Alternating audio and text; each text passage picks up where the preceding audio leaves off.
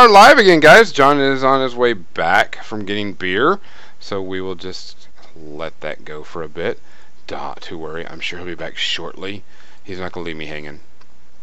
Hopefully not. If you can hear us, make sure that you type something in the chat so we make sure we're and loud and clear. If we need to turn up anything, let us know. Um, other than that, welcome to episode 11. Today we are going to be talking about prepping models to paint and prime. And see, here comes John. I told you he wouldn't leave me. He's just a little slow today. No.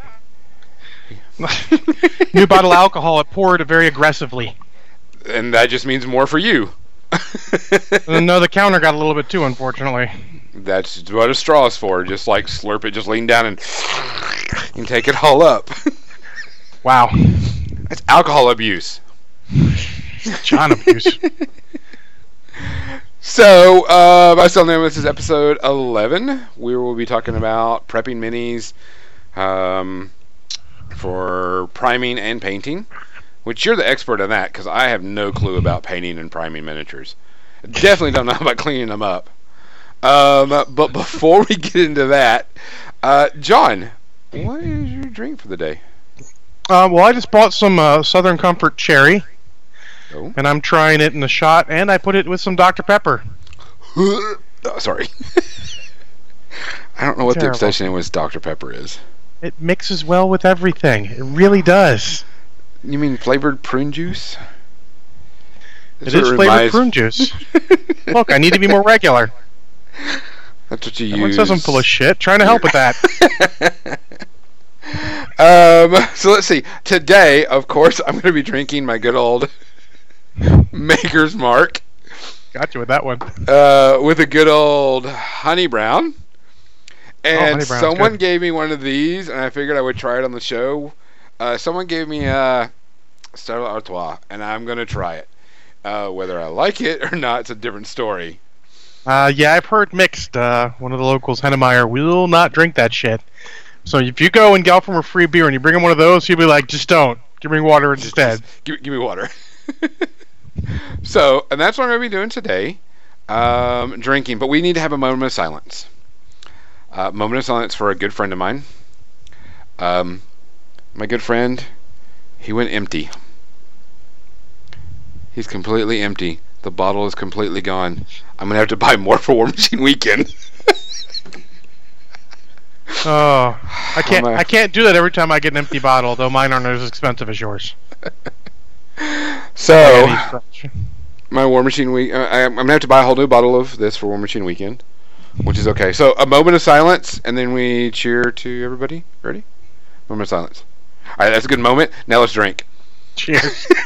Cheers, everybody. Oh, that Maker's Mark is good. All right, I'm gonna put it up. Should I drink my Honey Brown or my Stella Artois first, or try? Stella Artois, that we get the honey brown in reserve. I'll leave it up to our listeners. Ooh, and that Southern Comfort cherry is good. Is it good? I could drink that shit straight. That's a problem. Mm. So we'll leave it up to our viewers which one should drink first, or try. The whole bottle? I don't even. Can I even open this? I should have brought the whole bottle. Shit. That was that. Oh, I'm gonna have to use as a connoisseur of flavored whiskeys and such, that was definitely the best uh, cherry flavored uh, whiskey uh, I've ever had.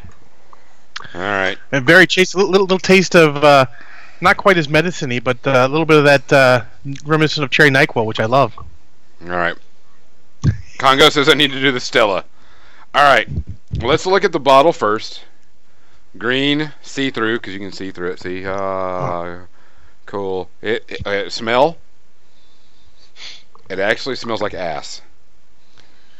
Look, It smell and not. taste are not are not always the same. No, it doesn't smell very good. I mean, it's kind of like a fruity rotten beer.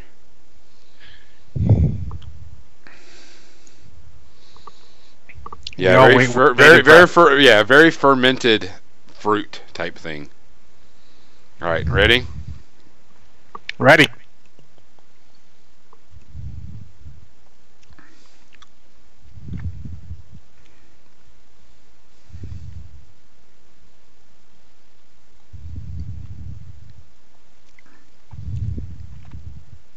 Yeah, that's ass.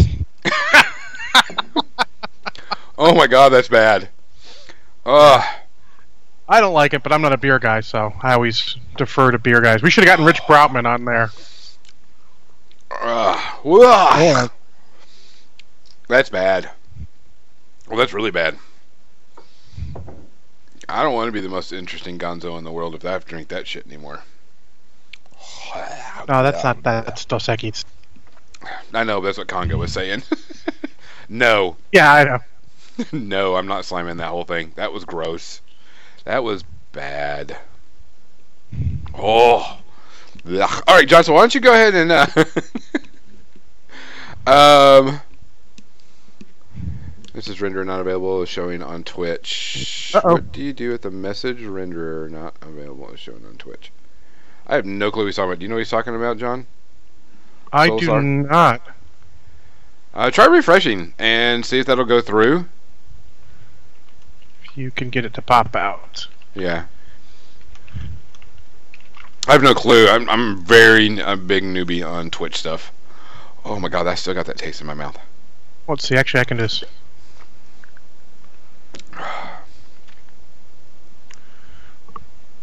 Ugh.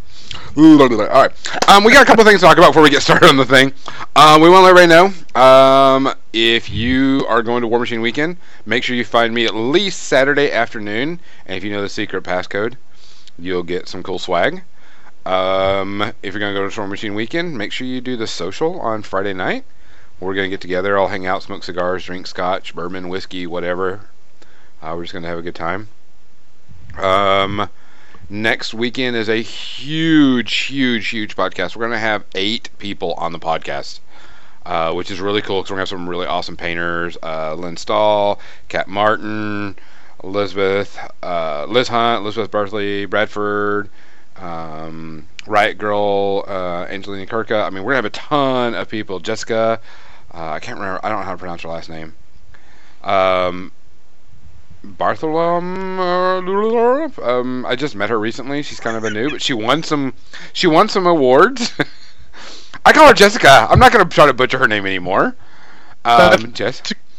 Call. So, So- I, I messaged Rich Broutman, told him you just try the Stella Artois, and uh, he sent back a picture of Immortan Joe saying mediocre. Um, and what we're going to do is we're going to talk about women in painting. Um, then after that, uh, we're going to talk about the women in the hobby.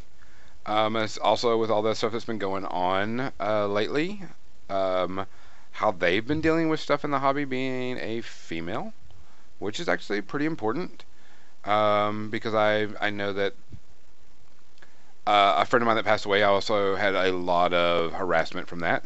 So it's going to be kind of a serious but fun type thing. Um, more fun at the beginning, get a little bit more serious, and then talk about movies like usual. Um, for our patron subscribers, if you did get your um, dice, please show us. Uh, something happened uh, over the weekend. Um, no, I'm not slamming that. I don't care what you're going to try to offer me. I'm not slamming that. I think it's nasty. Um, if you didn't get your dice, let me know uh, because there was an issue this week uh, or last week. Um, one of the patrons, the dice arrived in an envelope, and I just weighed them all, and they char- wanted to charge them three dollars and fifty five cents because it wasn't an envelope. It wasn't a letter. They thought it was a package. oh. Now there was only there was only one joke. I mean one joke. There is only one die in there. Um, we had to be a little uh, careful with that because of costs. Um, But we'll do this frequently because we'll hit all the new guys, and, and all the old Yes. guys will get one too. Yeah, Yeah. every every so often, Gons will figure that out. But it, Yeah. you'll eventually get your whole collection, and we'll keep track to make sure when you get to, you know, your your fourth or fifth die, it's the alternate color. Yeah, so it goes when, when you get to your fourth fourth die, uh, we've got an alternate die that's going to be for like because of uh, the color for like in War Machine you have to have the column or whatever, and so we're getting at that. yeah. We're just trying to make sure that your money that you're giving us is used and to give y'all back. Um, yeah, we want to do a little bit of both, a little bit of supporting us, keeping stuff going, and also find cool ways to give you cool stuff back. Correct. I mean, like our I mean, the money that we've gotten from y'all was to pay back uh, our initial costs, um, which was around oh, 160 170 dollars that I did out of my pocket, uh, which is no big deal. Um, so I just paid myself back on that. Uh, we bought the dice for y'all, Mhm. uh, which is something we definitely wanted to do. Um, Supported War Machine Weekend and the Old Man Tournament. yeah, uh, we're actually sponsors for both of them, um, and we've got prize support and stuff for that. Um, and also, like I said, if you see me at War Machine Weekend, come and see me. I have some more swag for you. Um, what else? We are now saving up money to get a good camera, uh, good webcam for Seth, uh, so he can stream uh, not only personally but on the podcast what he's painting. But we want to have a good HD camera for him Yeah. and a good one that can that can go in really tight when we need to because we really want to bring y'all him painting. Um, but those can be pretty expensive. So yeah, we're working on saving that now. yeah, that's our next one. That being said, if you guys see any deals, hit us up on Facebook. Say, hey, I saw this cool camera deal. Send it to us. We can always take a look and see if that's what we want to get it. A hundred percent. Yeah, Because, so I that's one mean- more thing. Yeah. Amazon had deals occasionally. I mean, I got my web camera. Uh, it was like almost half price uh, when I got it, so that was really good. Yeah, so hopefully we'll get that. Um, but yeah, every once in a while when we get new people, we'll send out an extra die to everybody. Make sure everybody gets four of the blue, and then we have another color coming in for like the column or whatever. Yeah. Um, and if you see me at War Machine Weekend, that's some of the prizes uh, for some of the tournaments. Is a full set because we just got that ordered and it should be uh, to us shortly. Mhm. Um, which is really cool because uh, the old man tournaments. If you're 40 and older, please come and play in it. It's a shit ton of fun. Yeah. Um, it's I didn't get to play the one weekend I was there because I was uh, sick that morning. It was Oh. very sad. it, the, last year I took it over from John Mhm. and started doing it, and so I turned it into an objective event, and it's an objective event where you have all these weird random things you have to do, like go find Carl Morgan and tell him, and tell him that his butt looks good in a tutu. You know, stuff like that. Um, play while all your dices were your ones or sixes and your sixes are ones. Um, stuff you know weird stuff like that um, also some you know some of the it's, it's kind of like a mash between gonzo screwed up in the head objectives and who's the boss objectives Yeah. so Huh. so if you if you're in that get 'em- get into that that's uh, really a lot of fun Yeah, we're Uh, supporting that. that yeah that's our personal event and also and- the colossal week the colossal wrestling is ours Yeah, And also, everyone from the Old Men of John Jays, uh, you guys helped fund the prizes for my uh, Logo League. Since I still had some leftovers from uh, funds from that that I used to uh, purchase some cool tokens and stuff for uh, the guys. Figured that'd be a cool prize. Yeah. So I mean, that's I mean, we're we're, we're putting your good money into good use. We're trying to find a, a good place that'll host all of our files for free, uh, and still make them available to iTunes and for everybody to download when they want to. Because a lot of people don't watch the podcast; they listen to it a lot, which is fine and dandy. Um, Yeah. Don't have any problem with that. Um, so, and the easiest way for people to get that is YouTube is iTunes. Mhm. So, but they're real picky, so you have to host them a certain way. yeah. so- Um, also, we'll be giving away a pretty sweet mini. Uh, it's a Gorman. Mhm. That's going to be given away to whoever the whoever gets the random at fifteen dollars. I got a new uh, Gorman. I got to paint up. Do you get a PG Gorman? No, I have a Gorman Oh. the Wolf in Sheep's Clothing. Oh, I hate that model. I hate that Uh, model. It's super cheesecake, but it amuses me. Oh, okay. I mean, let's let's talk. Let's let's not call it that. It's cheesecake models, but I mean, Yeah. what it for for the what they're doing, I feel like it is the right kind of model for what they're trying to do. Yeah. Yeah, not me. Didn't subscribe to it because it just wasn't my thing. Yeah, it's not Uh, not not for everyone, and you know no. I appreciate that. That's Yes. you know Yeah. Um, what else? What else we got coming up? Um, Seth may be a little behind on his um, thing that he's doing because he's got a he's got a lot of work going on. yeah. So we may be like a week or so behind. So give him a little break. But uh, I am on schedule for the two a month still, so we're good there. I just have to. Yeah. Uh, um, this last one was about uh, was Guardians of the Galaxy, Mhm. and it was uh, when to get out of a game. And that sounds negative, but it was really a lot of me telling you not to get out of a game without spending a lot of long, hard thought. And This next one will be Avengers: Age of Ultron, and it'll be when to just take a break from a game and how to help you do that. Oh, that'd be cool. Yeah, it's, it's things that are on my mind because everyone knows it's no secret I'm not really into War Machine so much right now, uh, but I'm still got my foot in, and, and it's things I've given a lot of thought to. So I figured I'd share some of my thoughts. Because I still have to do a thing on um, Dark Souls board game, which I haven't had a chance to yet. Mhm. Been kind of busy I've with got- everything else. I've got a backlog on that. I want to do uh, 40k uh, uh, Warpath, and then uh, one of the locals uh, let me borrow this uh, Maelstrom's Edge to uh, take a look at the rules for that. Cool. So I mean, I'm, I'll review any game if I can get a co- get my hands on a copy, if it's free or whatever. Yeah. Uh, and obviously, we're going to shy away from the big games. You don't need to hear us review, review War Machine of Hordes. Um, I don't think you need to hear me review Malifaux or Infinity or anything like that. But if you do, let me know, and I can do that. well, it's also Congo. If you send me a pirate hat, I will definitely wear the pirate hat during the stream. Hundred Oh yeah. Uh, one hundred percent. I'll I'll R every so often too. Darn. Um, but Oh, that yeah, also brings up we I'd messaged you and Seth about it, but we didn't get to really talk about it because we were pretty busy this week. But we talked about RPGs, not rocket Oh, I launchers. responded. Thumbs up. Um, so I wanted to bring this up to our guys. Um, I'm a huge tabletop RPG guy. I mean, huge. I own hundreds of tabletop RPGs, and I love RPGs. And so I was wondering, and it's not really, and I just Uh, we're, we're, more about miniatures, but we're also gamers. So we're kind of curious Yeah. if anybody really wants to hear us review like role playing games.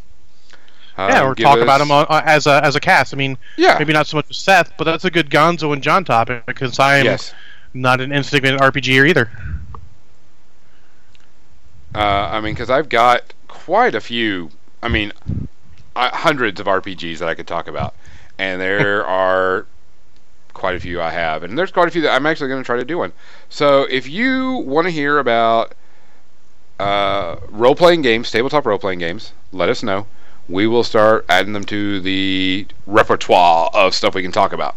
I mean, we're still going to talk more about, you know, tabletop miniature games, but we can have an episode that's oh okay once a month we'll talk about role playing games or we'll talk more about alcohol or Or we'll talk about some card games. I mean, we're unlikely Yeah. to talk about a collectible card game because those are not necessarily our purview. But uh, you know, uh, living card games and you know other games that they're not aren't really collectible. We're definitely looking at. oh yeah I, I Um, started just started playing Legend of the Five Rings again because I was a big big fan back in the day. yes And uh, I, I know Gonzo to hear about this. Let's fill a little bit out with that. Um, it's it's good. Um, and they're uh, they're accelerating the growth of it because the problem with a, uh, a living card game is it takes a while to get going because Mhm. it's one pack a month. But they're doing six packs between now and the end of the year. Uh, in November, they're going to start and they're going to release one pack a week for six weeks, which sounds terrible until you realize it's only ninety dollars of stuff. And that does make the overall investment if you have a full play set of it, if you went all in and then you bought all the packs, it does make your total investment $210, but how many games can you get into like this that are less than that? yeah I mean, it's hard. is it a And fun it's game not like you Oh, it was absolutely fun. Uh, I'm playing Scorpion right now um, because I was always uh, bouncing around uh, through different decks back in the day, uh, but ended as more of a Toturi's Army and Yoritomo Alliance guy. And you old L5R guys know what I mean by that. Um, but Scor pre pre Dishonor Scorpions uh, are interest me. So uh, so I'm playing them right now. I've played four games. I have won three of them by through dishonoring my opponent, like you do. like it. And the other one was really close. He had like two or three honor left when he uh, just steamrolled me. But that was kind of a weird draw from my deck. We both felt uh, he was getting good value out of his cards. My cards were getting good value, and I was getting a lot of weird stuff coming out. A lot of my, a lot of my big cards coming out first rather than later. Um, but uh, it's been really fun. Uh, there's a lot of depth in it, even initially. Um, I think the only problem right now is that really there's I don't think winning by honor is a viable way to win right now. Uh, if it is, by all means, hit me up on Twitter or Facebook and let me know how that happens. But uh, I feel like military and dishonor are the ways to go, and they're definitely both viable. And most decks can do at least one of them really well, and some can do both. Um, uh, I really, uh, if you played L5R back in the day, you're going to have to really eject that knowledge. Keep the lore. It looks so similar that your brain's going to give you problems. That was my problem for my first two games or so. I was thinking like old L5R, and it doesn't exactly work like that. It's much more resource management, not as you get steamrolling, you continue steamroller. Because no matter how badass your dude is, eventually you're going to run out of fate on him and he's going to go away. And, you know, when that happens, you know, I hope you got a replacement. Uh, example, last guy I played against Norin uh, last night, he got his champion out turn one. And this just in, Hida Kisada crushes shit. and I'm like, oh Jesus, I don't know what to do because I don't have anyone who can face up with him. Uh, and there are there are cards, there are enough cards to help you get by that stuff. I was able to stave him off long enough, but uh, that was a hell of a dishonor win because uh, the last turn he took one of my honor the turn before to go to four, and I went to three, so I took it back because that's a Scorpion Clan stronghold, and I managed to make him lose the other three honor in one turn to win the game. But it was close. I feel like I would have been okay militarily. I could have held him off another turn or two. But uh, man, it was getting tight because Scorpion Clan's not beaters. And, and, each clan feels different. I've looked at the cards. I haven't played, but I've played against three different clans, and it, it all feels different. Uh, I feel like it's a pretty well designed game, and getting the entire uh, Imperial cycle out, as they say, the, those six packs will only be better. And uh, I'm looking forward to it. Um, really it's not too expensive. You can play with one core set. You really want to get at least two. Three would give you a full play set of all the cards, but that's not necessary, especially if you're getting in, in a group. In fact, depending on how you're getting in in a group, if you get three people who only want to play, say, two clans each, like I'm only interested in these two clans to start, maybe, you can literally just trade. You could all buy one core set, trade the extras, and you have a full, pretty much a full play set of two clans. Uh, I think ideal is to get two plate, two core sets, and then trade a little bit with somebody They get a couple clans at full.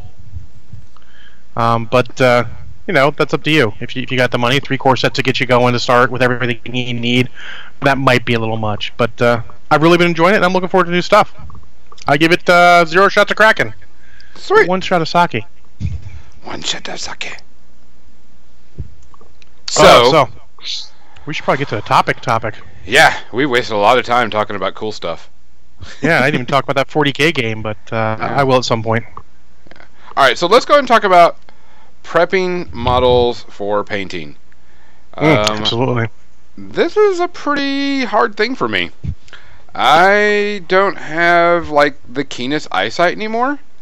So when it comes to finding like mold lines, I have a really hard time with it. Um, lately I had taken and painted uh, some Dreadrots.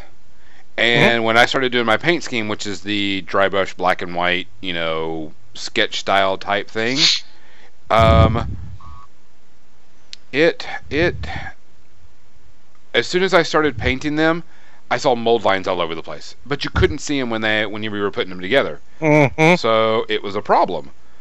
So I have actually decided to order something in for my horrible eyesight to help me with that. Uh oh.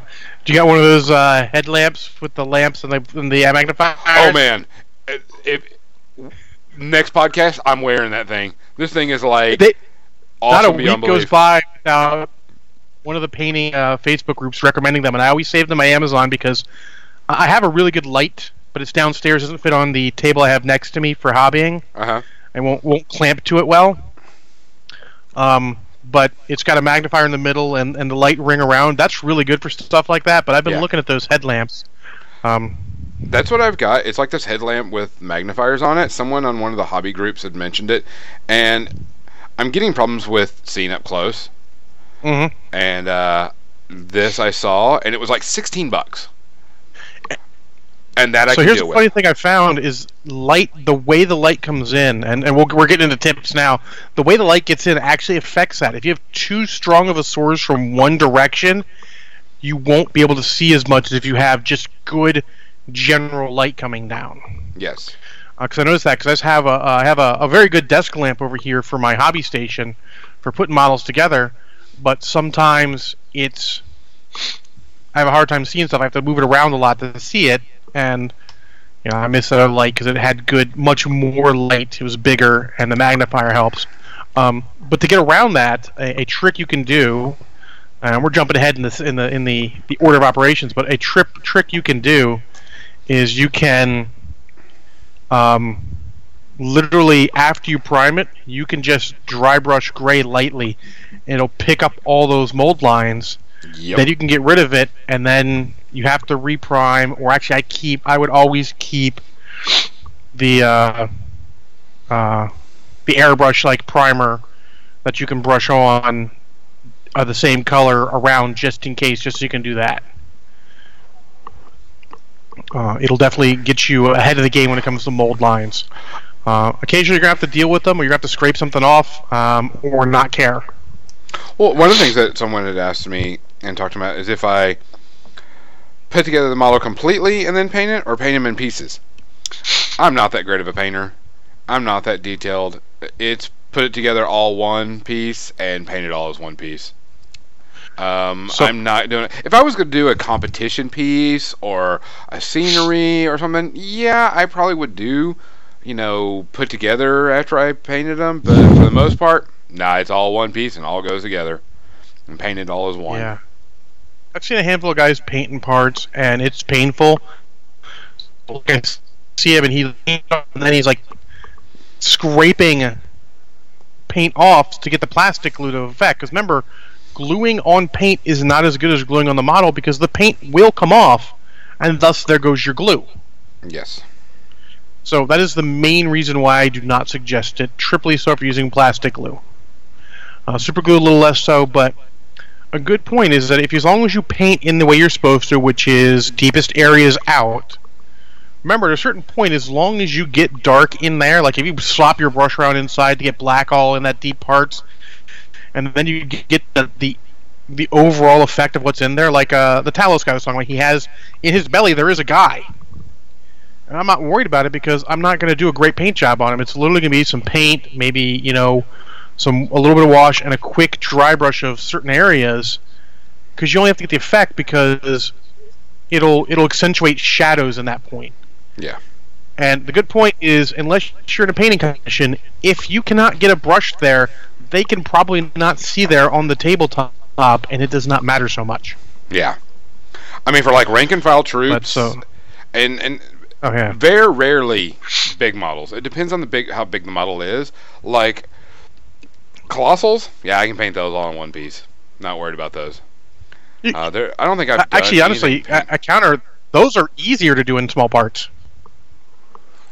Like, like my galleon has pinned arms. I can just pull the arms out because it also helps for transport. yeah. So I can paint the body and legs separately, and then paint the arms separately and put them in, and they stay. yeah, Um, it's a lot of work to get the pins to work right. It requires multiple pins, but two pins in an arm go in. That arm's stable as hell. Yeah. And even after you're done, you could just you know you could not paint the part where they glue together, or you could scrape it off or whatever, and then, or even if you just if you've painted it, the glue plus the fact you have pins will have glue on the inside, that'll hold that in forever. You, you'll be fine. yeah. In Um, fact, all my colossals are multiple parts. And most of mine are all together as one, depending on what they are. Like I have some, like the new colossal kits, got them magnetized, so Oh. not worried about that. Um, but putting together, no, I'm usually if it's especially if it's rank and file troops, it's all together and I'm doing everything. But like I said, I mean I'm doing a weird paint scheme for my Grymkin, so it's all strictly black and white, blah blah blah. There's not much to it. Yeah, and it's tough because dry brushing gray uh, really puts you back a bit and to find the gray to find the uh, mold extra mold lines. hmm So it's really extra difficult on that paint scheme because you're sort of taking a step back to get the mold line off. But uh, that's one of those things you, you, really have to decide when you're going into a model how thorough you're going to be. Um, with certain things, there there are levels you go from the beginning. Uh, when you open the pack, if it is resin, wash it in warm, just soapy water. No, no excuses. I don't have time with it. No, wash it in warm, soapy water. I don't because the because the release agents on resin can totally fuck up your priming job. Yes, it can. I have had primers just flake off of stuff because of the release agent. And there's nothing more frustrating than to start painting and realize and your your primer's coming off in chunks. Like what the hell? So you should definitely just get in the habit of doing that with just resin. The only one you have to. Ideally, all of these have release agents. The ones for uh, metal, talcum powder, and uh, for plastic, I don't know what to use for plastic, probably some sort of oil, um, are much less problematic. But theoretically, you could just wash all your models before you, uh, or at least rinse them off before you go. Um, but that's like next level. Like if, if you are competition, you want this model to be perfect, you only want to assemble it once, you want it to be absolutely perfect, wash the hell out of that model. Just do it. Be like Nike and just do it. Insert that at that. I should insert uh, Shia LaBeouf uh, gif now. Just do it. Just do it. um, uh, the next step is having the right tools to get your models off the sprue. Finger clippers don't work. You need need need.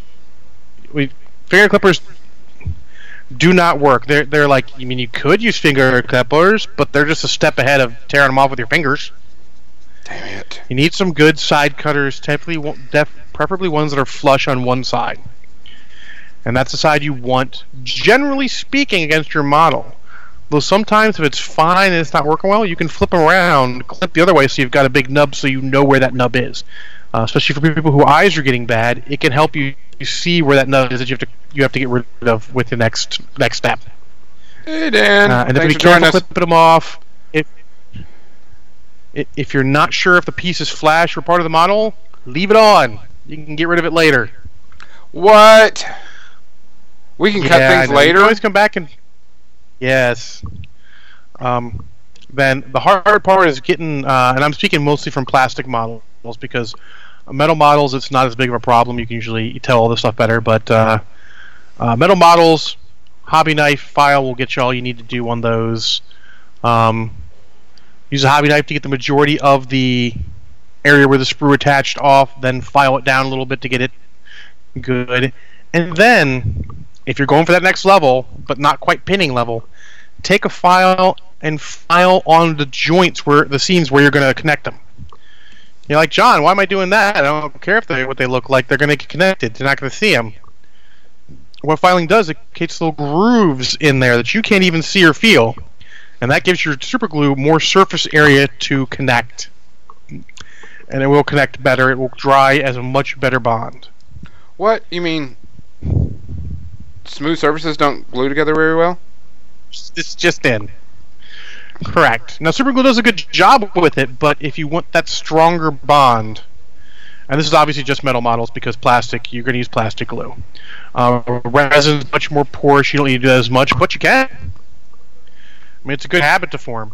Um, and then uh, metal models, really, if it's a heavy part, just pin it if you can.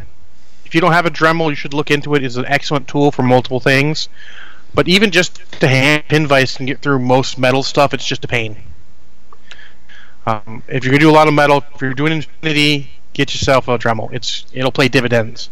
Oh, yeah. If you're doing War Machine, eh, maybe not so much Dremel. You don't necessarily need it because they're getting away from a lot of that uh, metal, but it's still helpful.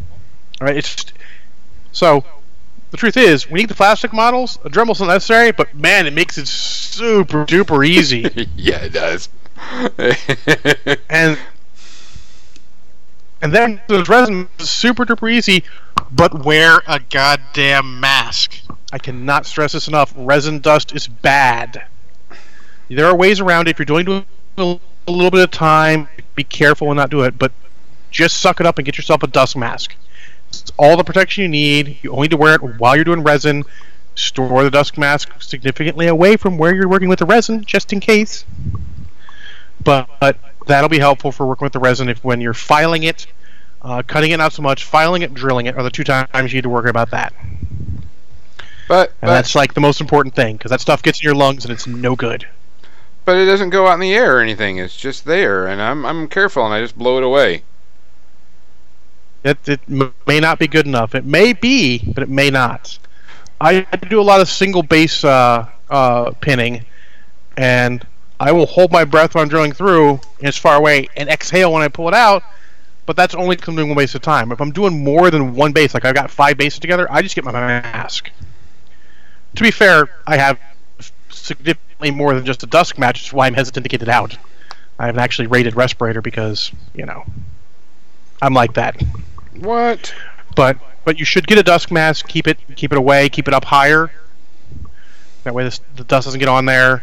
Um, you can also wet your files when you're, when you're filing it, but don't rely on that. Get the dust mask. Um, let's see, where is it? Metal models, like I said, metal models easy. Pin if you can. If it's a, if it's a if it looks like it's a big piece being held by a small joint, like a wrist with a sword in it, just pin it if you can. It's going to help you in the long run.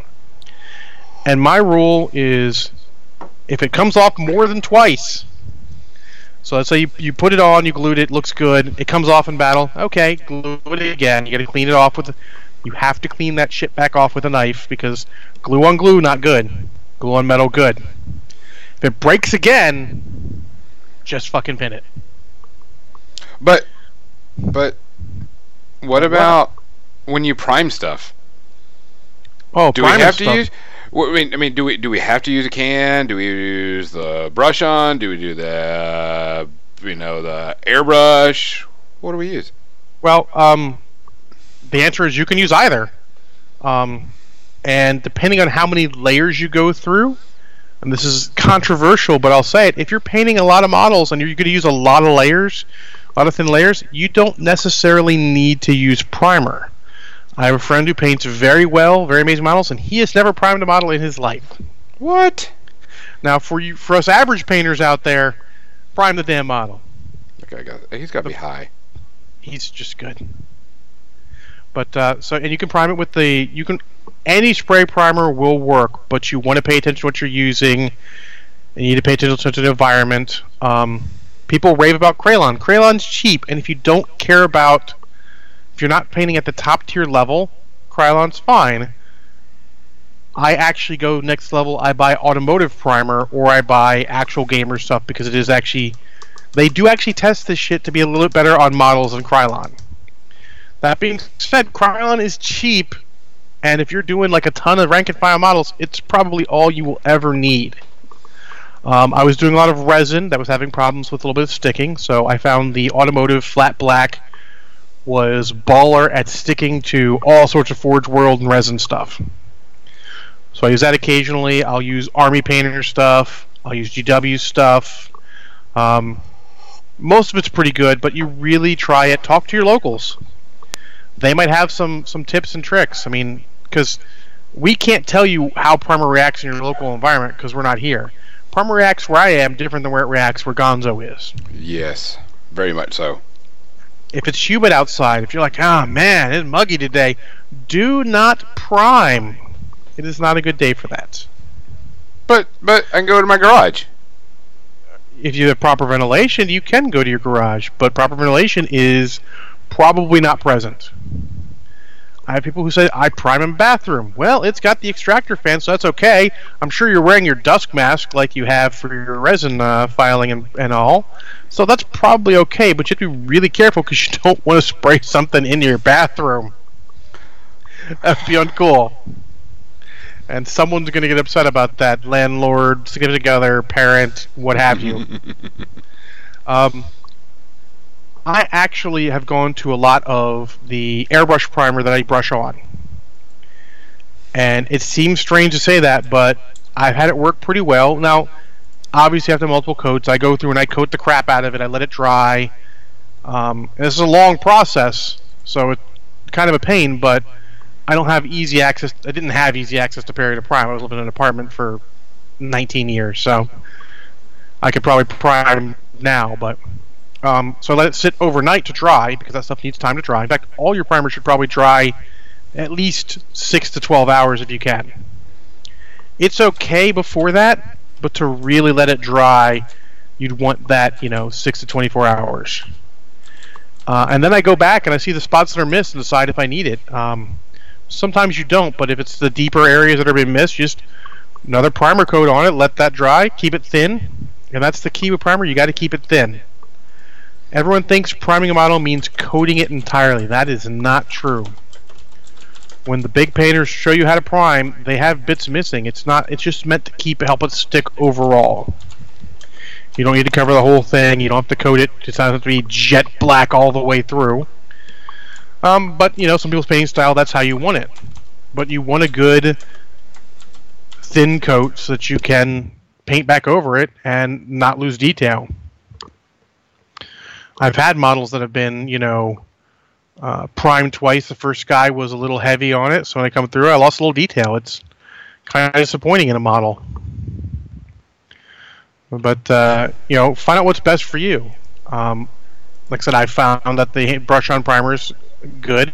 Um, I just having brush on primer anyways because sometimes you'll spray prime the whole lot and find it chipped or whatever because you play with it in the meantime, of course, because uh, you prime in large batches, and uh, or you just missed a spot and you don't want to have to break the can out for just a spot because that's when you start getting it build up deeper than you want. So you get the hand primer out, you just prime it, just just hit it a little bit. You can even water down black a little bit and use that to help cover it up. But I mean, you you, you definitely want to prime every model. Um, yeah, with unpainted yes, models. Oh, all the time. I, I don't have time to paint like that. But uh, so plastic models are a little different. Uh, resin and metal, even though they're very different, uh, pretty much the same building building instructions go to both of them. Just resin you have to wash. Metal you could wash. Uh, painting resin is fine. It's super easy. Dust mask, like I said. Um, but since it's lighter, you don't necessarily need to to pin it at the, the same arm that is resin will not need to be pinned like a metal one. Metal's a bit denser, a bit bit uh, a bit more weighty, and could break easier. I find resin is very likely to break at the super glue point. It's going to break at some thinner point, unfortunately. Um, but plastic, man, if it's standard, you know, GW, uh, private GW slash uh, weird plastic, Get yourself Testors plastic glue. You will not regret it. That will put your models together and they will be it can bond small surfaces to small surfaces. It's going to hold long enough to a little bit set, and that's the key thing. I'll guess for all the glues. You don't have accelerator for plastic glue, so you're going to have to get a little patience and have it set. You set, you let it go. It will be there for a long time. It actually bonds the stuff together. Super glue, let it set. I but know, I know. You zip kicker. I know. Yeah. Don't use zip kicker. It's just it a makes, bomb. It is. It makes a weaker bond. Mm-hmm. and people are like, "Oh, that's a fallacy." No, it's not actually a fallacy. It's true. Will that weaker bond affect you? Maybe not. But do you want to have take the chance you have to put this shit together again? on large surface areas, uh, Sanchez, one of the guys I used to work with at Games Workshop, is a good dude, would take and he would put the tiniest drop. He would he'd never spray that stuff on. He'd put glue on. He'd put a tiny drop in the center of the other half, put together, so that the center part bonds quickly because of the accelerant, but the rest of it is regular glue and will seal better. And that's a good middle ground, but that's very intensive and you're still buying, you know, accelerant and not necessarily using it on everything. Uh, I, I would suggest learning some patience. Putting models together while watching a video is something even I can do, and I'm not good at diverting my attention like that. You have the video, you just hold it. Hold it for as long as you can. Heck, if you're on YouTube watching a five minute video, hold it for five minutes. Who cares? Or get yourself some of those um, you know, like a vice, but like they got the little grips on them to hold things together. That works too. Sometimes you get in rest in the spot where it's good. But I, I find that we don't let stuff cure properly. Don't let it bond long enough, and we don't let it set. Like I have a model where the legs are getting kind of weird. I, I pinned into a leg, but it's very thin, and the pin, I mean, it could come out. The back leg was coming off, so I glued it again, held it five, six minutes, and I left it overnight. Let that thing fully cure. If you're worried about a bond, let it cure. Now, obviously, sometimes we're in a hurry, and that's going to happen. Just realize if you're in a hurry, that thing could break eventually, and you're gonna have to put it together again. So if you cannot be in a hurry, not be in a hurry. If you're in a hurry, do it quick. But actually, I've had a lot of times where I put models together quick at the store to play with, and then boom, and I just bust them apart, clean all the glue, clean all the uh, the glue gunk off, and then I, I reglue them again slowly, or I pin them slowly. And uh, the brass brush we recommend for cleaning off on plastic models, for cleaning off lots of uh, like fur and stuff when it gets in deep in the crevices. Works okay on metal models too. Gets flash off. Gets the uh, um, the vents too. So the big, bigger, long stringer stuff's vents. Flash is just that little bit, little thin stuff that filler forms there. Gets both those off. Uh, it's also good for scoring the models. Like I said, with a file, you can actually just brash brush the two sides where they go together. Works well. Also works good at getting glue off. You can get them at Home Depot. They're cheap. A finer, a finer brush, smaller brush is better because you can get into better spots. Uh, I use pretty big ones that I found on Amazon. They're okay, but the smaller ones are better. Like I said, Home Depot. It's they're not even expensive. Uh, it's a great thing. Um, one of those tools you don't necessarily know about that uh, since none of the hobby companies sell, they don't necessarily talk about them. What? Yeah, I know, and, and that's pretty much the basics. There's tons and tons of, of expert tips, but that gets you through pretty much the basic and the intermediate stuff. But what about like gluing them to bases? Uh, see, bases, if you can pin them to the base, pin them to the base. Because it's just going to work better. And here's another one that is people do different ways. Uh, I will pin to base. I'll put a base. Um, pin if I can. Like for example, I've got a guy, and since I play with unpinned models, I get this guy on a base. Except that he's just pinned and he's not even glued. He's pinned and blue tacked. I can just literally oh, look foot up, look, because he's tacked. That way I can use him until I find out what kind of base I want to put him on. Especially if you're using a using sculpted bases for stuff. Um, but for anything with a sculpted base, if I can, or if there's a small enough area, I try to pin, and I go right to the base. So this guy's not pinned. You can tell there's no nothing showing up on the bottom. He's just glued. But if you look, he's got like a million points of contact, feet here, feet here, feet here. Um, on anything else, like oh, this guy, this guy's pin, I don't know if you can see it. I'll get all the way close up there's a little little brass dot there from the brass rod. I literally pin all the way to the base, clip it off, and then file it down. Uh, you can see it there. I, video's caught up to me. Um, and I actually suggest pinning the bases when you can. Not always going to be convenient. Not always going to be necessary. If they've got two good feet, or if you're using just a standard flat black base, that's a good. It's slightly textured you can glue them to the base with regular glue, no problem. Some of the sculpted bases, they even a flat foot, they might the, the base will have sculpting on it, so you'll need to do a little something sometimes. A little something, something. Yeah, a little something, something. But yeah, I definitely uh, I'll pin them to the base, and then I'll, I'll I'll base them over that, and then you know, and I suggest little basing tips. I'm not going to go into it because that could be a whole podcast by itself if I'm going to use any bigger things, like on my mercenaries, I put little rocks down. I will put the big rocks down, then fill out with the, the, the standard gravel and such, just so that I have the rocks placed beforehand. Because trying to dig them in later or, or figure out where they go later isn't going to work. I uh, see. and I super glue the I super glue the rocks down, and then I use uh, PVA glue on the rest of it. But, like but. But- what happens if But- I've got everything going, I started painting, and I find a huge mold line that I just didn't see? What do I do now? Um, you have two choices. You suck it up, or you remove it. That's what I do. And I removing suck it may require painting again, but that's why you keep the hand primer around. Because you remove it, then you just hand primer that area you removed it from again. Even if you're like, if you're several highlights in, uh, uh, unfortunately, you probably gonna have to repaint about a bunch of stuff. You might want to just suck it up. But if you're on the first coat, by all means, just remove that crap, hand primer a little bit, get that, let it dry, get that coat back on, because you can make it even again at that point. Remember, thin coats are your friend. What? Yeah, I know. And even if it looks a little off, by the time you get through all your highlights and, and, and extra coats, it'll probably look fine. Um, but that is probably the biggest problem is finding your mold lines later.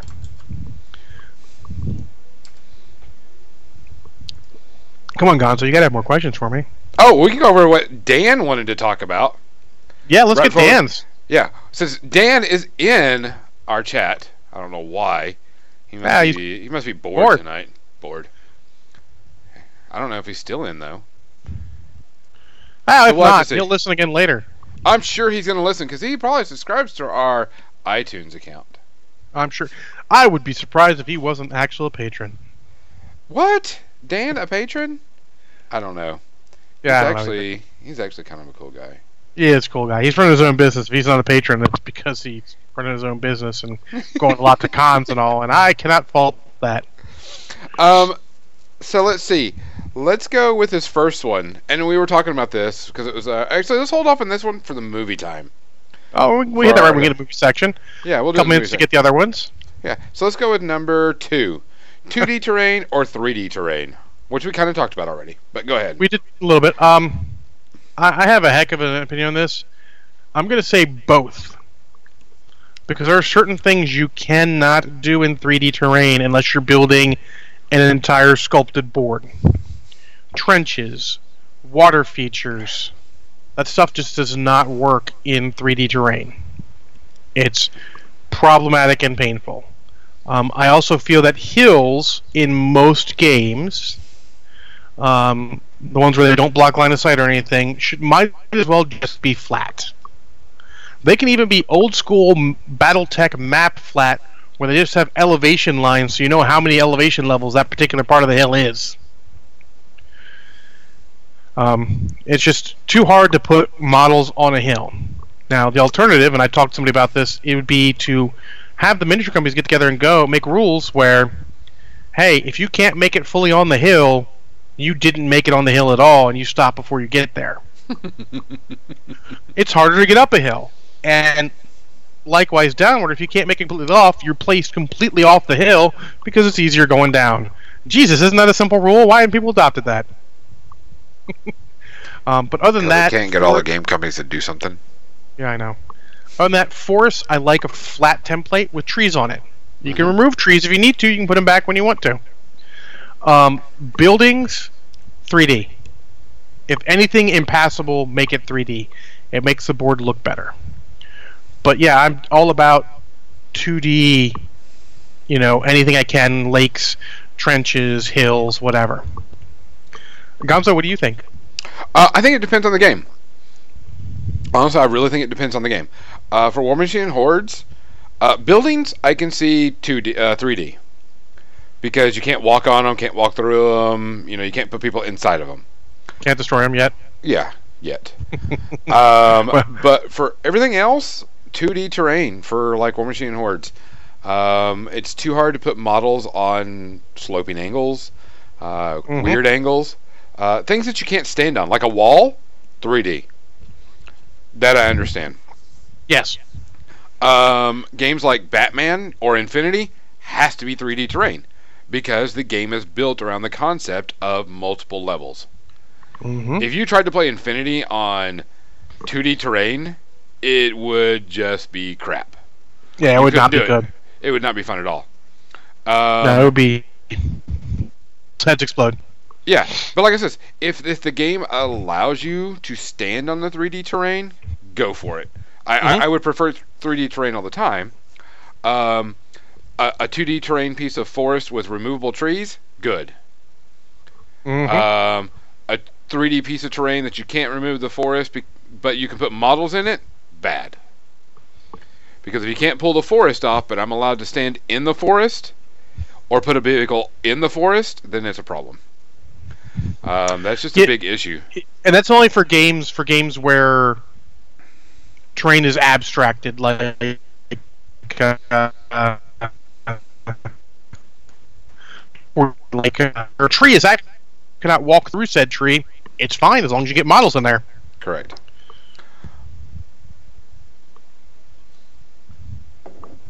There's Dan. really, Arcadan? yes. Haven't you considered a forest without little trees? Welcome to old school, sir. Imagine trying those in old fantasy. Yes. Those were what's called a bag of dicks. Yes. Um, because yeah, there's uh, old school stuff. I mean, trenches. Just you get two D. It's too hard to stand on the edges. Yeah, Yeah. it's hard to stand on the edges and the 2D. Yeah, it's too hard to stand. Hills on are the still edges hit or miss. Depending on the slope of the Uh, hill, I- I've- depending on how it is. Yeah. I mean, there's Even the Games Workshop plastic hills, which which have very gentle slopes and a steep edge that you, obviously can't have on. Uh, even those are kind of problematic at points. I, I it depends on the depends on the thing. Uh, War Machine hordes, uh, buildings I can see being 3D. Everything else has got to and, and walls. Everything else to me's got to Yeah. be you know if I can't stand on it, 3D. If I have to stand on it, it needs to be 2D. And unless it's like a Batman, because like the Batman game has 3D, but it has you're not putting a ton of models. You're putting one model on there. And- you know what I'm saying? And 40k, oh, good luck. 40k just play flat terrain because terrain doesn't fucking matter. Not anymore. There's It very is a big times. gripe with me of that game. Like if it's not a crater, which should be flat also, by the way. Uh, it's like craters and ruins, but it, flat would work, 3D would work, however you want to do it. They abstract terrain anyways. It doesn't matter as much. But uh, uh, shall we get along to his next question before we Um, talk actually, he through actually our had a pretty movie good. section? He, actually has a question on the size of hills and forests for War Machine hordes, which is actually a good question because in tournament play they have to be a certain size. They should be within a certain diameter and width, and is in the steamroller packet. So Dan, if you really want to know, you can check that out and see it. But um, let's see. Let me see if I can find it really quick. Uh, for terrain pieces, they're like not too big, but not too small. Like I find the flat terrain that Muse did is in a decent size for all those things. yeah. Let's see. Um, I have that, and I use it a bit. no piece should be. They should be between three to six inches in in length and width at best. Yeah, three to six.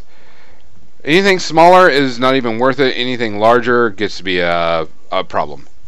No reason why you asked. Liar. Yeah, really. Come on, man. Pull the other one. Um, which if you play Guild Ball, he's got some really good stuff for Guild Ball terrain. By the way, if you're into that, uh, he's got some really good terrain pieces. Um, question number Yeah, three. he's What's a the good terrain in general. Yeah. Uh, question number three. Favorite hot sauce. What is your? f- Yeah, hot choice.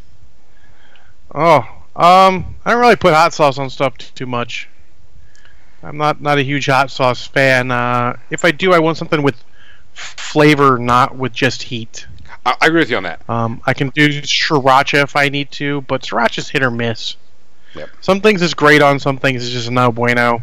Um, I've got uh, you know spicy ch- or sweet chili sauce that I uh, have. That's sort of like a very spicy uh, sweet and sour type of dealio. hmm Um, that's really good. I put in some things, but it's not a lot. I'm not a big spicy food guy, Yeah. Um. unless there's a It- prank involved, in which case I will handle anything. My thing is, is I I like um. I, for hot sauce, dipping hot sauce, I don't like watery hot sauce. I like the you know, chunky like a paste style, because I like it's the way I like to do it with chips. But if it's for like for seasoning and flavoring, like um, Louisiana hot sauce, you know, anything that's got heat but taste, it can be hot, and if it doesn't Yeah. have flavor, it's crap. Yeah, I don't want heat for heat. Yes. I want heat for flavor, like Yeah. part of the flavor. Um, the local barbecue place has uh, what they call Tupelo honey heat. That is really tasty. Yes. It's got to have good flavor. If it doesn't have good flavor, then I'm just burning my mouth for the fun of it, and I don't like that. Brand names: Louisiana Brand names. sauce. I don't buy. Louisiana hot Try sauce. stuff there you out, go. Dan. Like, like, like really, like. uh, It's one of those things you have to try. I mean, uh, like I said, I just bought the. I saw was it? I was cooking up some pork chops. And I'm like, uh, on my phone, like, w- w- what sauce do you put pork chops? And someone suggested like, uh, you know, a, spi- a sweet chili sauce. And I'm like, oh, that sounds good. I'll, I'll, I'll buy some. I bought some in the local store, and it was good. You strict recognition. I- I'll take a look later after the show and Facebook you what it is called. Um, Uh. last one before we go into media section. What are you guys reading right now, John? You reading anything? Uh, I'm reading rereading the uh, X-wing series by at this point Michael Stackpole. Though after uh, this book and two more, it'll go to Aaron Allston for a bit, then back to Stackpole for a bit. Uh, currently I'm not reading. They're old, they're not canon anymore, but They're still good books. I'm Yeah. currently not reading any books at all. Um, I'm reading like manuals and RPG books and stuff like that. And like I'm reading the Batman rules right now. So currently no reading for 'cause- stories. that's that's because you watch three movies. I did watch three movies today while I was painting. With that said, Mhm. since we talked about movies, let's go to the media section. Da-da-da-da-da-da. Yay! I gotta fix your screen, by the way, because you are really huge. I mean, I am. Well, don't be an ass. I'm huge. That's what she said. It's not actually what she said, unfortunately.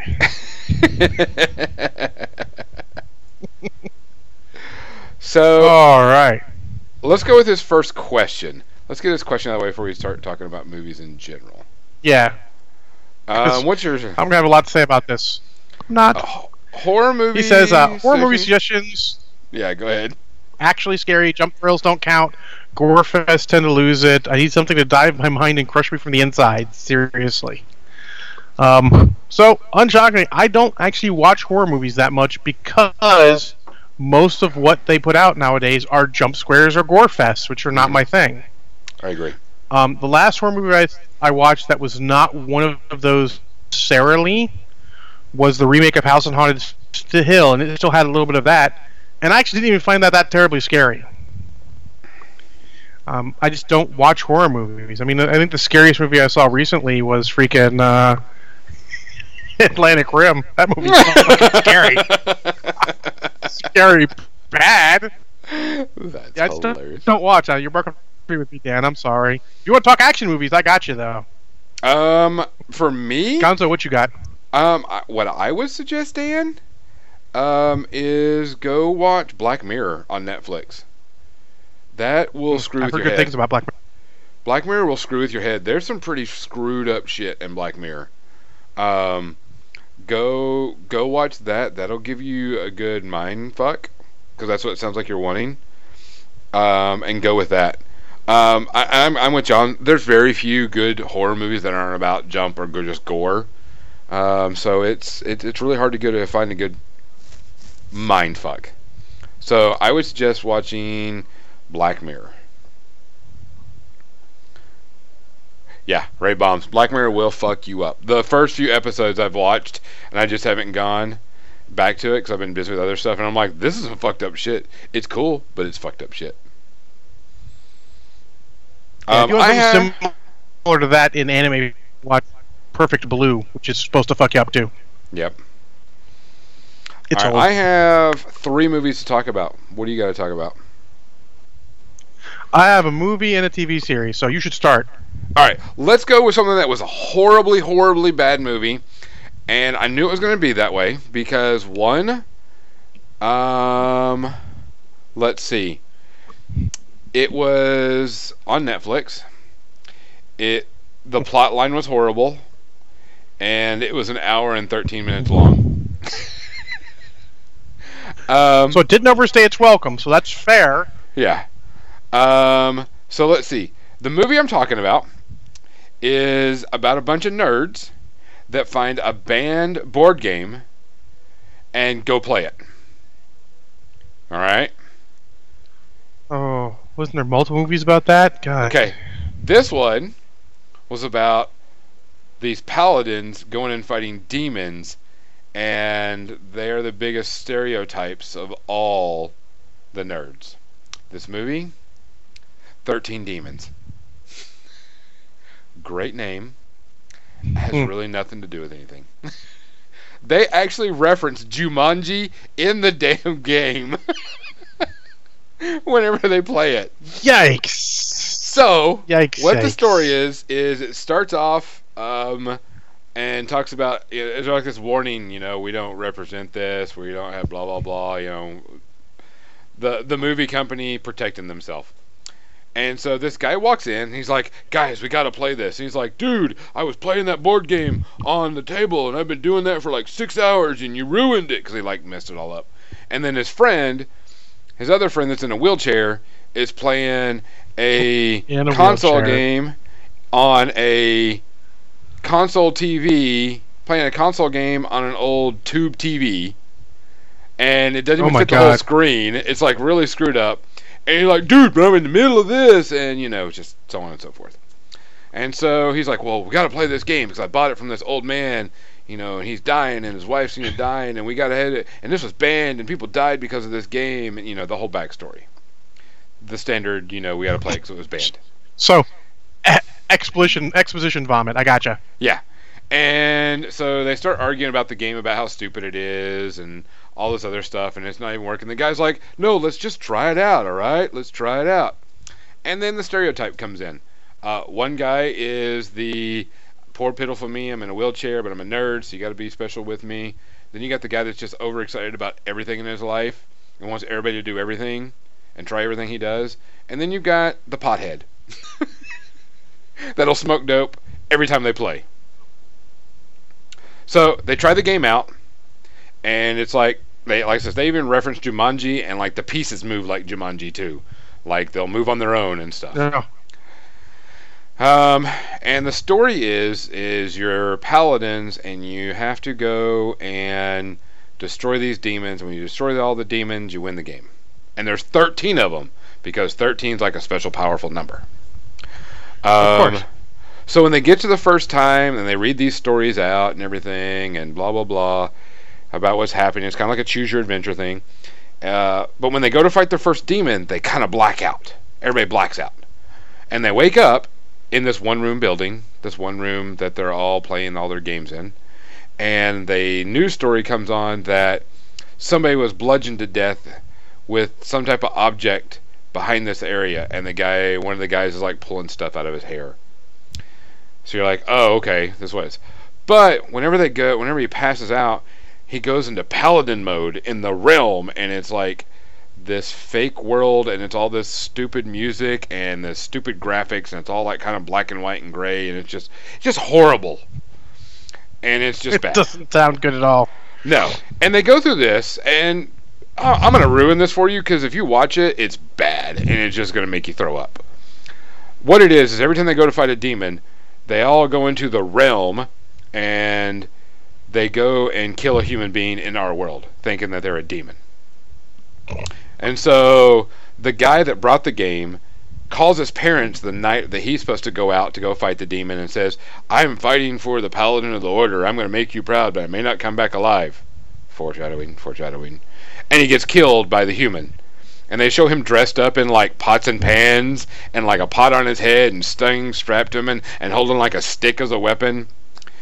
And so this is pretty much where it comes down. It's it's horrible. It's bad.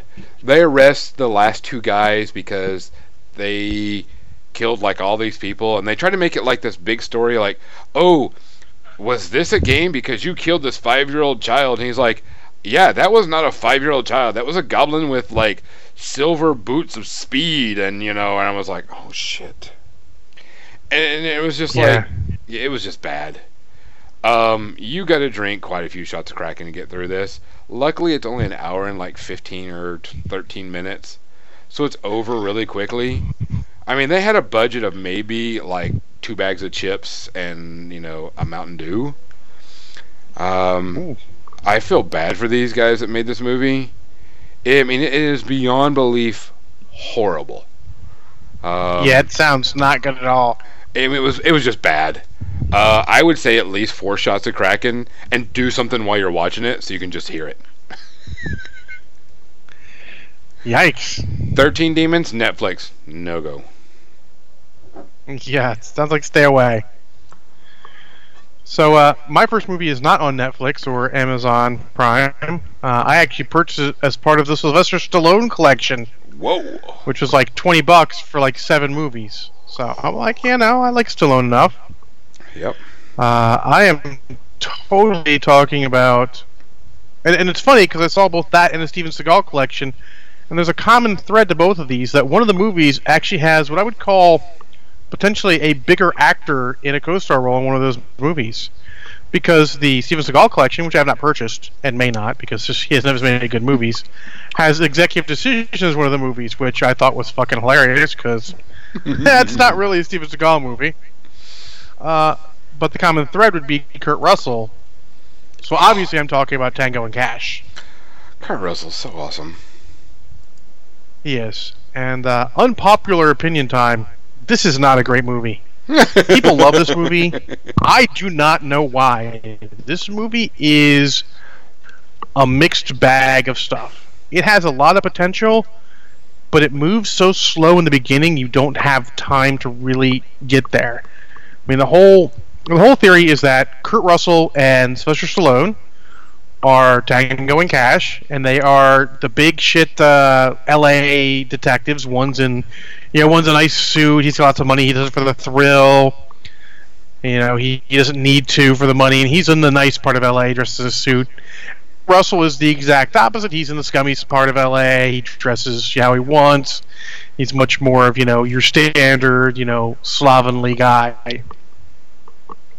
And the whole thing is they get framed. They, they both get tips going to the same place. They get framed for, for killing an FBI guy who was doing a drug sting because the uh, the villain Jack Palance wants them out of the way. Um, so my roommate sat down to watch it with me, and the point she was out of the movie is Jack Palance has these two what he calls mice that he, he runs around in his little maze, see-through maze, and his, that's his bar. His whole bar thing is this big maze for his mice that he loves. And my roommate was out because they weren't actually mice; they were actually rats. And she said, "Nope, I'm out." Because she has rats. She's "Like that one's only like eight months old." I'm like, "All right, you know too much. You're a crazy rat lady now. I'm sorry." That being said, it's she didn't miss much because it's like I said, people love this movie, and I don't know why. I mean, the the the interactions between Stallone and Kurt Russell are good the action is mediocre. There is no scene in this movie that absolutely stands out to me as great and being anything other than relatively pointless. They get this cool SUV. They have no explanation for why the guy can make this cool SUV with this minning on the side and all that. And they're driving around fighting stuff and they run out of gas. Talk about the stupidest reason to stop, you know, using the cool vehicle of the movie. You ran out of gas. Plot hook. None of the fights are amazing. Um, it's just not. It's just not great. It's. This is my new standard for. It goes to my new standard for action movies. Uh, it used to be the last stand with Arnold Schwarzenegger. This, is actually same score. Uh, this is two and a half shots of Kraken.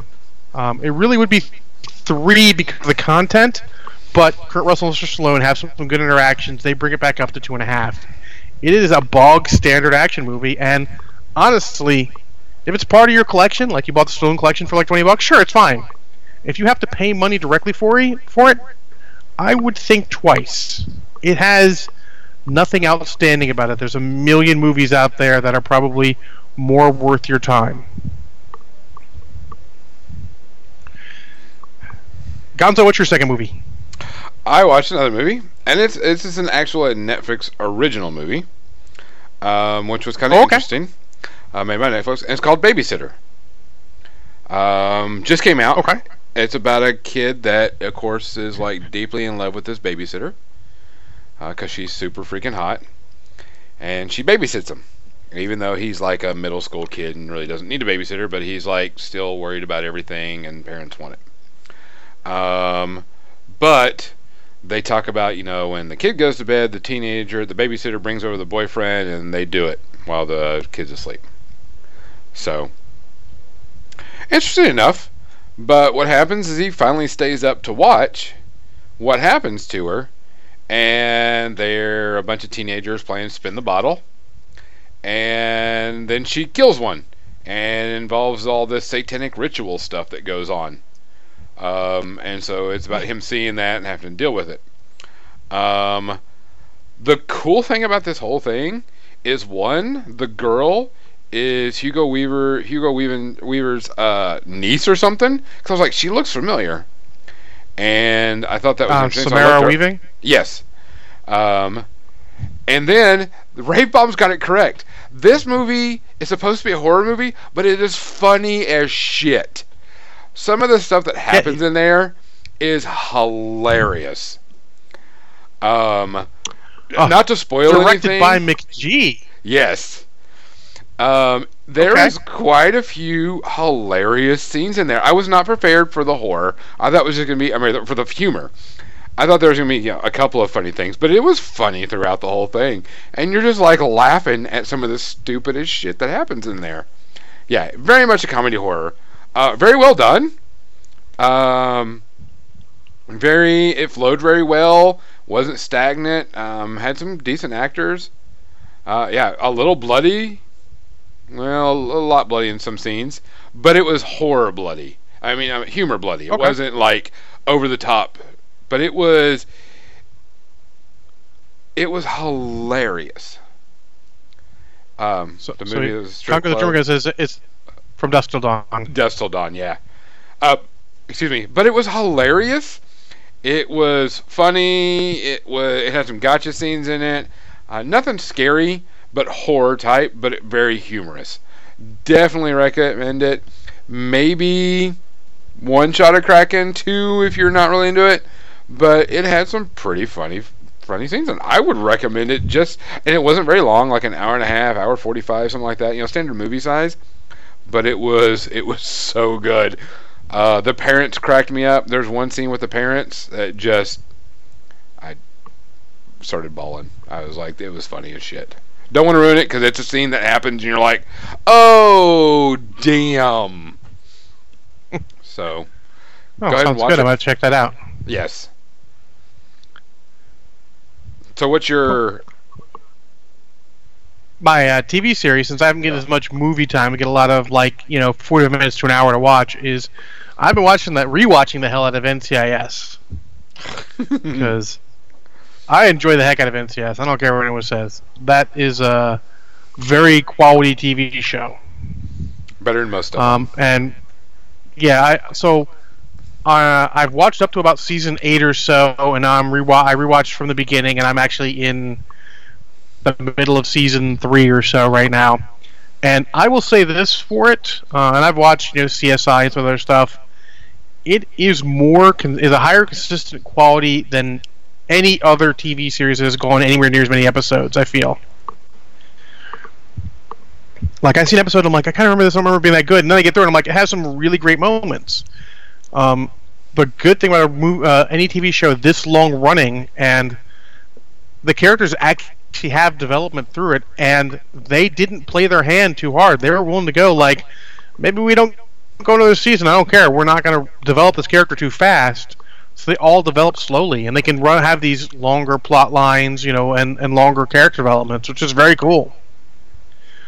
I mean, hell, for the first season or two, you don't even know what uh, Gibbs did in the Marines. You just knew he was a Marine. You don't find out till like late season two, early season three. It's it's really good, really enjoyable. Um, it's great. You know, hey, I'm going to eat dinner and I've got a little time to watch a TV show. Let's let's watch that. Uh, if you don't have any half an hour show you're watching, uh, it's a good 42 minutes of uh, enjoyment. Um, I will give it an average rating of one, shot of Kraken because there are times you're like, oh, you need a shot, maybe a shot and a half. But there are times you're like, I was riveted to the whole episode. It was great. Um, definitely high quality. It's on Netflix for free, and obviously, it's I think it's probably also on CBS All Access because it's a CBS show where the new episodes will be on there. If in case you're getting it for Discovery, it's another thing you can get uh, value out of there. So yeah, definitely worth watching. I'm enjoying it, and uh, I don't know how long I'll continue to watch it. There's plenty of other things I need to watch. I just uh, in a weird place right now where I, I like to have something familiar. Yeah, I could I can see that. Yeah. So what was your third, Gonzo?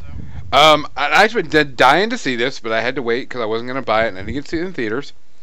Uh, it had an incredible body count, um, and started off really, really well, just like the original. And I can't wait for three, because if three is as good as two, I'll be extremely happy. And that's John Wick two. I had Oh not God, seen it John yet. Wick two. I Oh. haven't seen it yet. I didn't get to see it in the theaters, and I did. I had to wait till it came out on because I wasn't going to buy it, and I just waited until it came on HBO, and Oh. it came on HBO today. So I'm like, I was going to watch something else for the podcast, but then I went, no, John Wick Two is on. Watching that now. Um, Yeah. one. we, we made it a local holiday. Uh, El Marshall decreed it was a local holiday, and we all took off and watched that the day it came out. Um, one, I love Keanu Reeves. He's one of my Yeah. favorite actors. One, he's just an incredible human being to begin with. Uh, He's Mhm. always great. Um, two, great action flick. The gunfights are uh, great. Um, I like because they're all like really up close gunfights. This isn't where shooting, you know, where shooting, you know, hundreds of feet away. Um, some of the great humor in it too. Exactly, Congo with a fucking pencil. Um, I love it that John Wick is still the boogeyman. Uh, Mhm. He's still scary. Um, I love the world. I love the combat. I love the story is still relevant. Um, his his lines of you know I'm just gonna fucking kill everybody is John Wick. It's perfect. Um, I love how he's the absolute baddest badass, but as he gets hurt, it obviously affects how much he can do. yes, I mean it's not like he Most takes a movies don't do that. No. It's like the old saying, like, "Oh, he he can take a bullet, but when you try to wipe it with some alcohol, he flinches." And I'm like, "Well, no, he flinches when he when he gets hurt. He gets hurt." Um, the one thing I really really like about the whole thing, and I'm glad they did it a lot more in this one, is the Assassins Guild. I can't remember what it was called. Um, but I mean, that's what I'm gonna call it. The The Assassins Guild. world is like, it's great. Yes. I mean, I would love for someone to do an Assassin's World RPG based off of this for the fact that Oh God, yeah. this would be really, really cool. Um, the whole paying the medallions, you know, buy rooms and buy stuff, and you know, going to see the sommelier, and it's actually the gun guy, and that scene was just really cool. It was really nice. I was like, yeah, the Continental. style. You're like, yes, so much style in it. He's like, yes. What do you need this for? I was like, well, I need a, an evening and a day suit. And what type Yeah. of suit do you need? A tactical suit and bulletproof. I mean, the whole atmosphere of the world is great. I mean, it was incredible. I thought. I mean, I, I enjoyed it thoroughly. Um, I want more of that world. I want to see more of it because, not to spoil anything, but the very end scene, uh, when the guy tells him now or whatever that's the code words, where you're like, well, fuck. Uh, I can't wait till I see three. I mean, everything's great. and it did not suffer from sequelitis like most movies No. did. It it, it it it if it wasn't sequelitis, it's because it wasn't as fresh anymore because you saw the first one. But it was still otherwise pretty much as good. The drop off is very very minor. Correct. It was really good. Um, I actually looked to see. I was like, how many guys does he fucking kill in this movie? And he kills 128 people in this movie. Someone went and told it up. He kills 128 people, and I'm like, fuck yeah. Yeah. Let's do it again. I can't wait until well, John John Wick 3. John Mhm. versus the world. yep. It's, it's John Somebody's versus the world, John John. Wick 3. Yeah. I mean, because he's a badass, and some of the fight scenes were really cool. Him and Common, the fight scene between him and Common, both of them Mhm. were really fun to watch.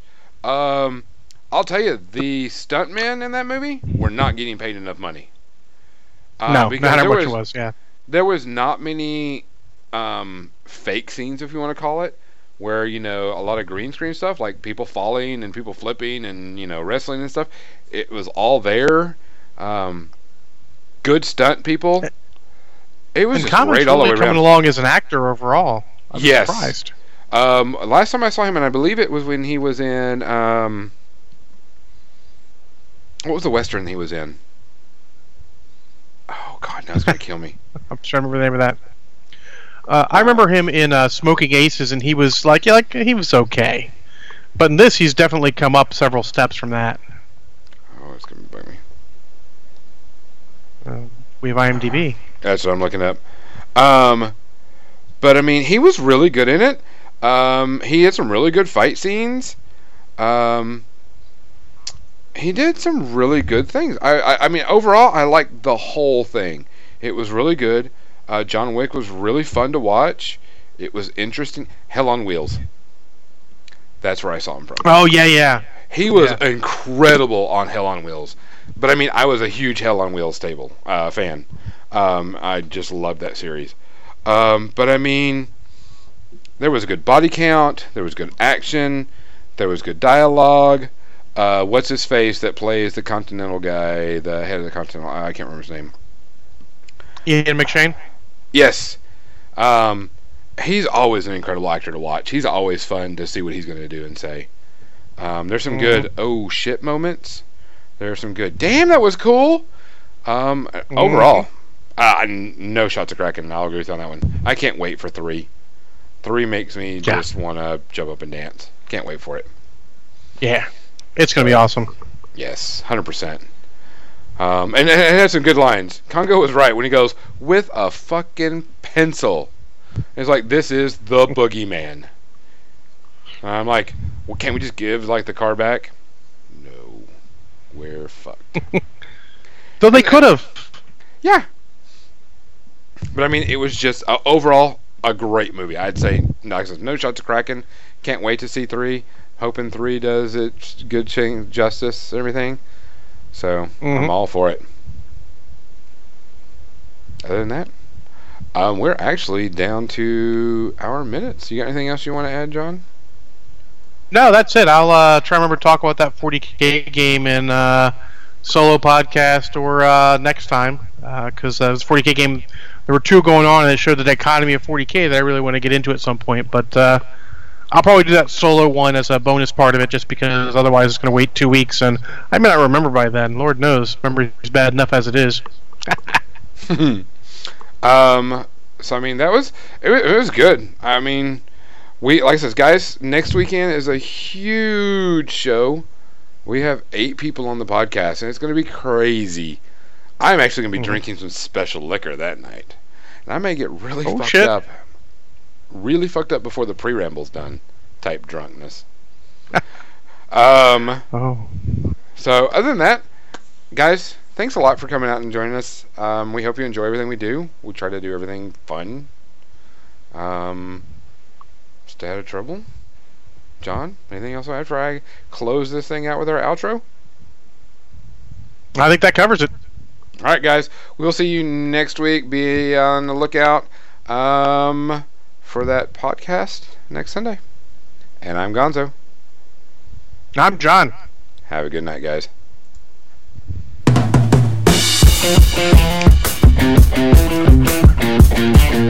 If you aren't dancing, you're wrong. You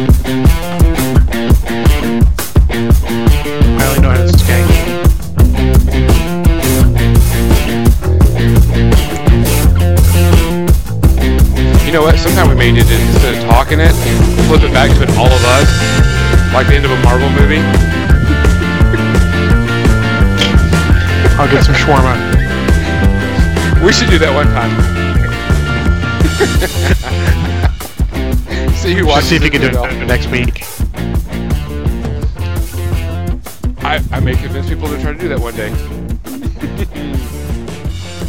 I'm down. We're all down.